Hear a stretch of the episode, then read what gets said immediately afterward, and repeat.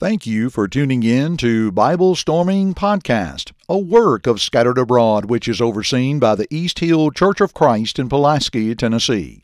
You can find our website at scatteredabroad.org.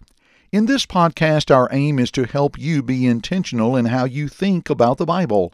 It is more than just reading the words, it is about diving deep into the text. So let's study together. Here is your host, Daniel Webster.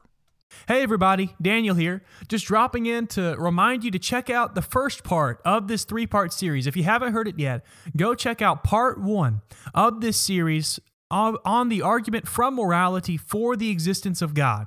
Now, if you have listened to the first part, here's just a quick reminder that the argument goes something like this If God does not exist, then objective moral values and duties are not real.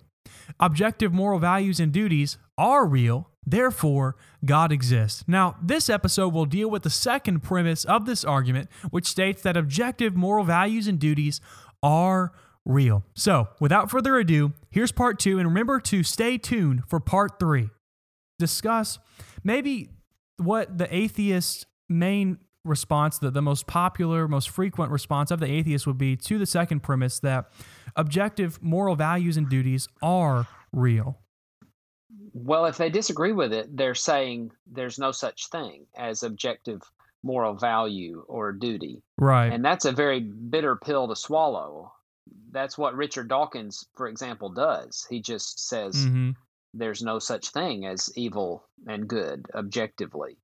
Then he tries to get people to do the right thing and promote atheism, which is ironic, but that's really all that a person can do if he agrees with the first premise but disagrees with the second, he's going to have to admit there's no such thing as objective moral value and duty, mm-hmm. just a, a, a matter of maybe even universal preference, but maybe not even universal. We may just have to say these people like to do things this way, we like to do things another way.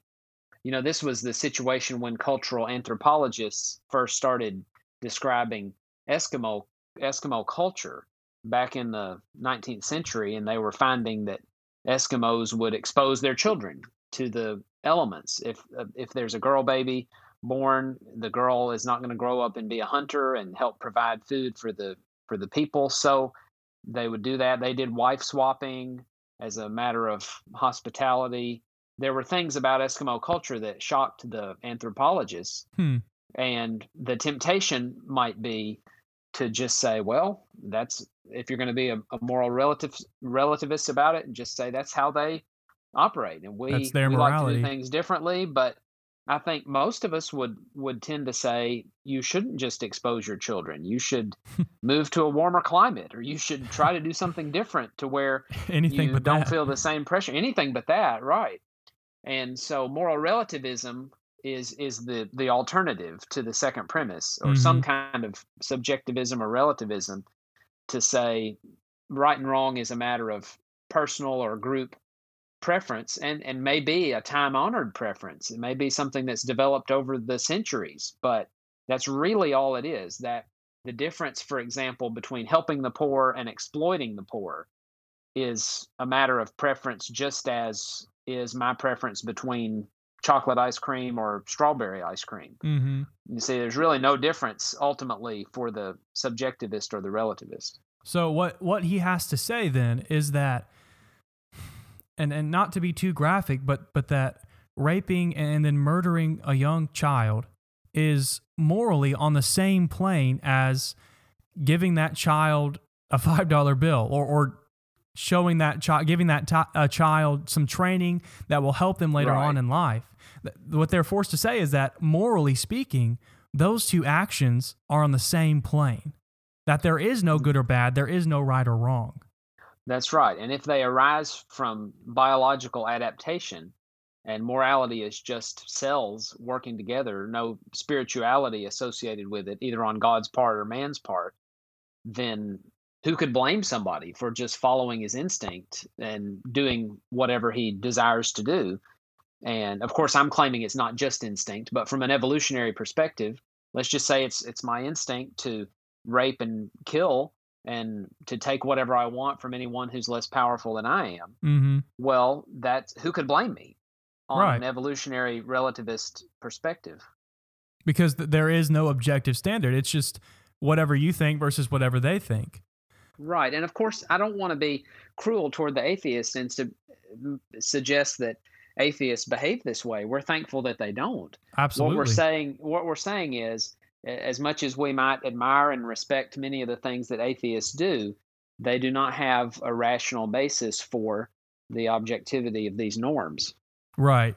And that, I think that is a, a great point that, that when we talk about atheists and, and, and some of their viewpoints, well, we're not attacking the atheist, him or herself. We're, we're not attacking, attacking the person. What we're saying that maybe that there's some things to think about regarding their positions on certain matters, like the existence of God. And, and like in this instance, morality and its, its objective standard. Right. So- and so there is no objective meaning to life then. If there's Absolutely, no, yeah. If there's nothing that's objectively good about life, it's a very hopeless outlook, isn't it? Oh, and that's okay. That leads right into what I'm, I'm wanting to talk about next. So, I first heard Caleb discuss this topic in a lecture on the Polishing the Pulpit 365 website. I think it's 365.polishingthepulpit.com if, if you want to check that out.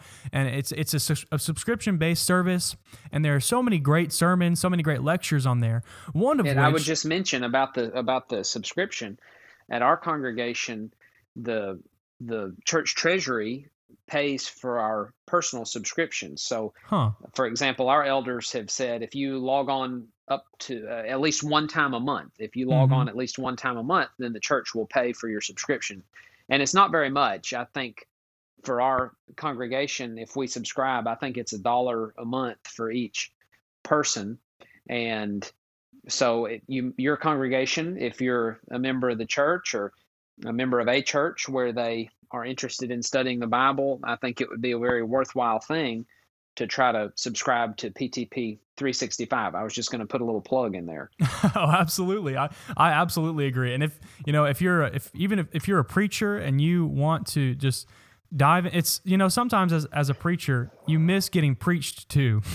and I think that's one of the best things about PTP 365 is that you just have an, an almost unlimited number of sermons right at your fingertips at all times that you can listen to, dive into, and just study and, and try to become more like Jesus and in your personal life. So I think the three, 365 honestly is, and we're not getting paid anything, anything for promoting this, but that that is honestly one of the best things that you can invest in to grow your faith. And and so absolutely, I think that's a, that's a great point. I'm I'm so glad you brought that up. So, but but I actually heard Caleb talk about this on on a lecture on 365. He was talking about the morality argument for the existence of God. And I want to read you this quote. This is from his lecture, and and this will lead into the next thing I want to ask Caleb about. So this is a quote from from Caleb's lecture. He said, if someone's going to object to that, and this is talking about the second premise, they're going to have to say that maybe there are moral values and duties in some sense, but they're just either the imaginations of our evolutionary brains that have reached the point where they can express themselves in moral terms and do some self reflection. But there's really nothing to it other than chemical reactions that help us to survive. Or people are going to have to say, oh, th- there are moral values and duties, but instead of being objective, they are the constructs of the individual, or that they are the constructs of our culture. And you go on to say that none of these explanations, as we have seen, is satisfactory. So, what I want to ask you about is what we've kind of been talking about for the last few minutes, and that is this. If the atheist accepts that without God, there are no objective moral values and duties, and so then he, he as an atheist, he also must accept the second premise or, or must deny the second premise that there are therefore no objective moral values and duties. Could an atheist argue that if he accepts that, he, he is on, and this is, I, th- I would say this is begging the question because he's, he's assuming atheism when, when he makes this, this point. But just, just for the sake of argument, say that he says, yes, I'm going to accept that there are no objective moral values and duties. They are completely relative, that they are subjective, and and I'm willing to accept that. So I want to get your, your opinion on that in just a moment. But for just a second, I want to point out what, what you t- what you said at the very end of what you were talking about about basically what kind of world that leads to. So Friedrich Nietzsche is is a very famous man. He he was he was the man who proclaimed famously and, and maybe first I don't I don't know, but he proclaimed that God is dead. That that's really the main thing that he's known for, at least in my mind, is the proclamation that God is dead. So in doing so, in, in, in, proclaiming that and, and developing his thoughts on God and, and his lack of existence in his mind and what that meant for our society, Nietzsche came to the realization that without God, there are no objective moral values and duties. So, in his mind, there were there, there was no good, there was no bad, there was no right, there was no wrong. So, intellectually, he acknowledged that, and I admire that in him. That that when he saw that, he was honest enough with himself to admit that. Intellectually, he acknowledged that, but practically, in his personal life, he couldn't live like it. I, I heard right. a story about about him that shortly before he so this drove him insane. All of this that, that was going on in his mind, his struggles, it drove him insane. But shortly before he he went insane, was admitted to an institution. He was in he was in Italy. I think it was Torino, Italy, and there there was a man who was just mercilessly abusing his horse. He was trying to get him to move this wagon, and he was just beating his horse up.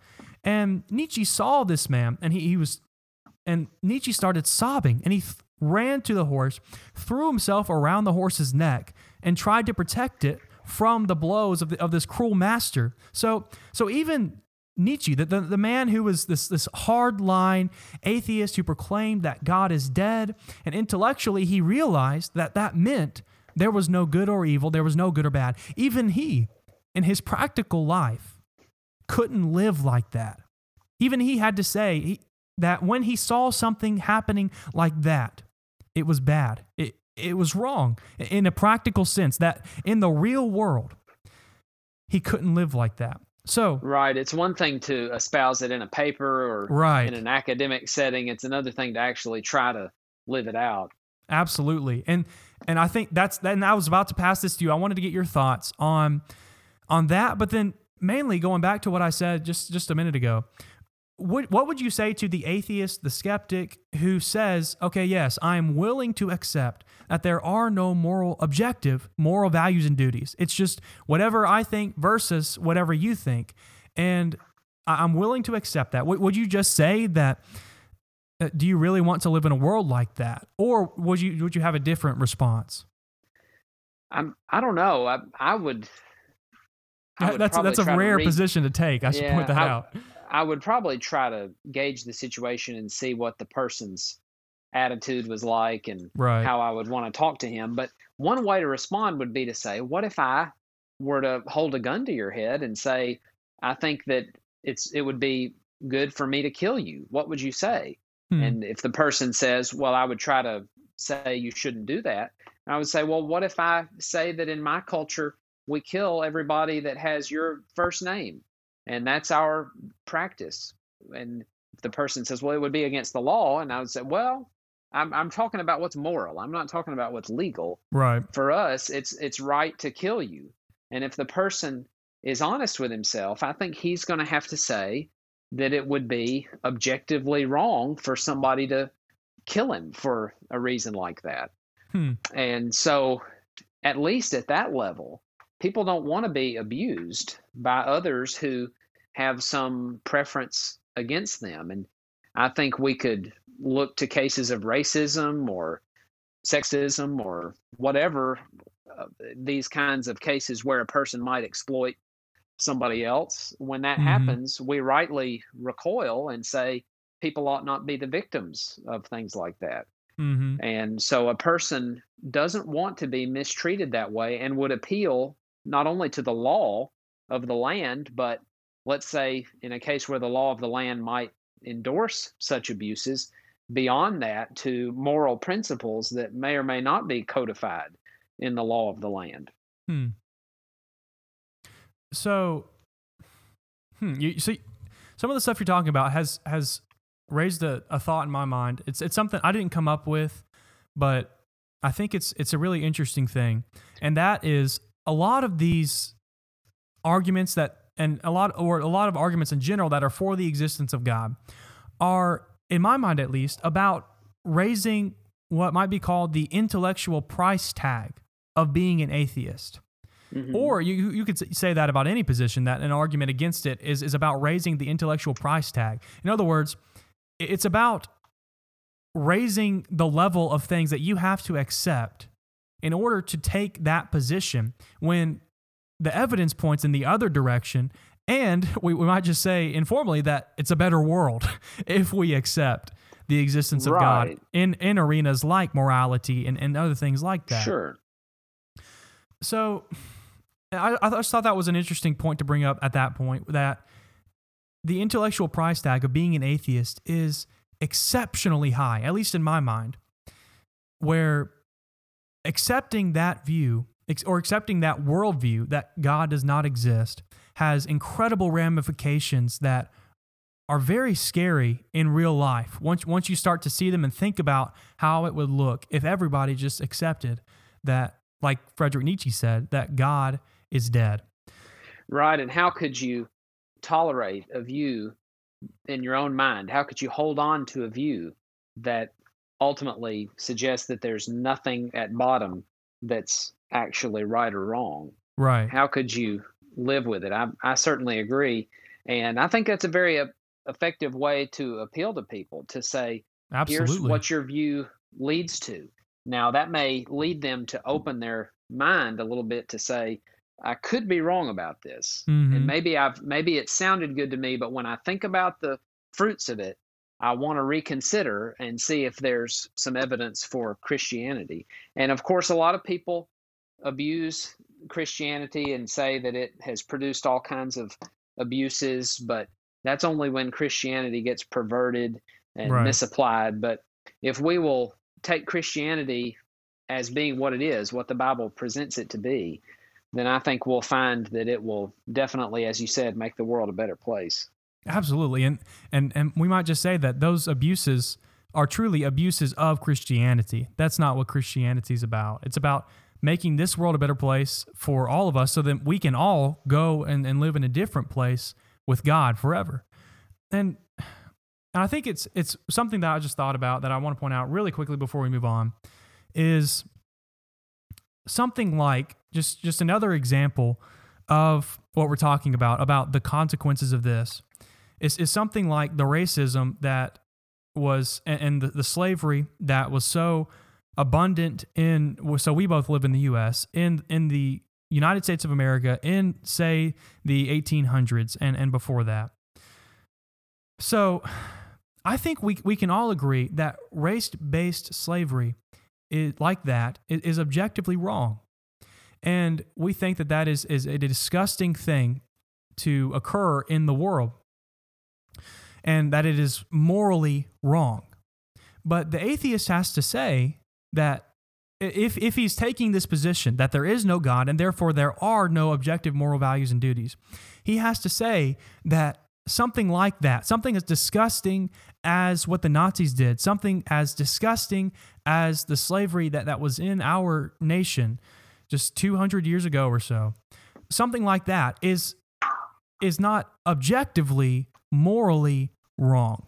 That it is simply wrong in our minds because we got to this point through evolution and through trying to preserve our species. That, that it's not objectively wrong, it's just wrong in our minds. And that's that's it what may even be something that it may even be something that should be pursued as a way of promoting the overall strength of the race. Right. If you follow Nietzsche's philosophy of the Übermensch or the Superman, then it seems that anything that an individual could do to promote the overall strength of humanity, even if that means weeding out some of the less powerful or less capable right, like, humans. I mean, easily leads to something like mind. euthanasia. Right. So, so anything, if you think that you're stronger than somebody else, or you have, uh, you're smarter than somebody else, or that you should be in charge and you're capable of putting down competition to yourself, then anything that would serve that end would actually, in a strange way, turn out to be the moral thing to do. Right. But that's not what Christianity teaches. Absolutely. And that's that's a world that I think most people on earth would agree that they do not want to live in.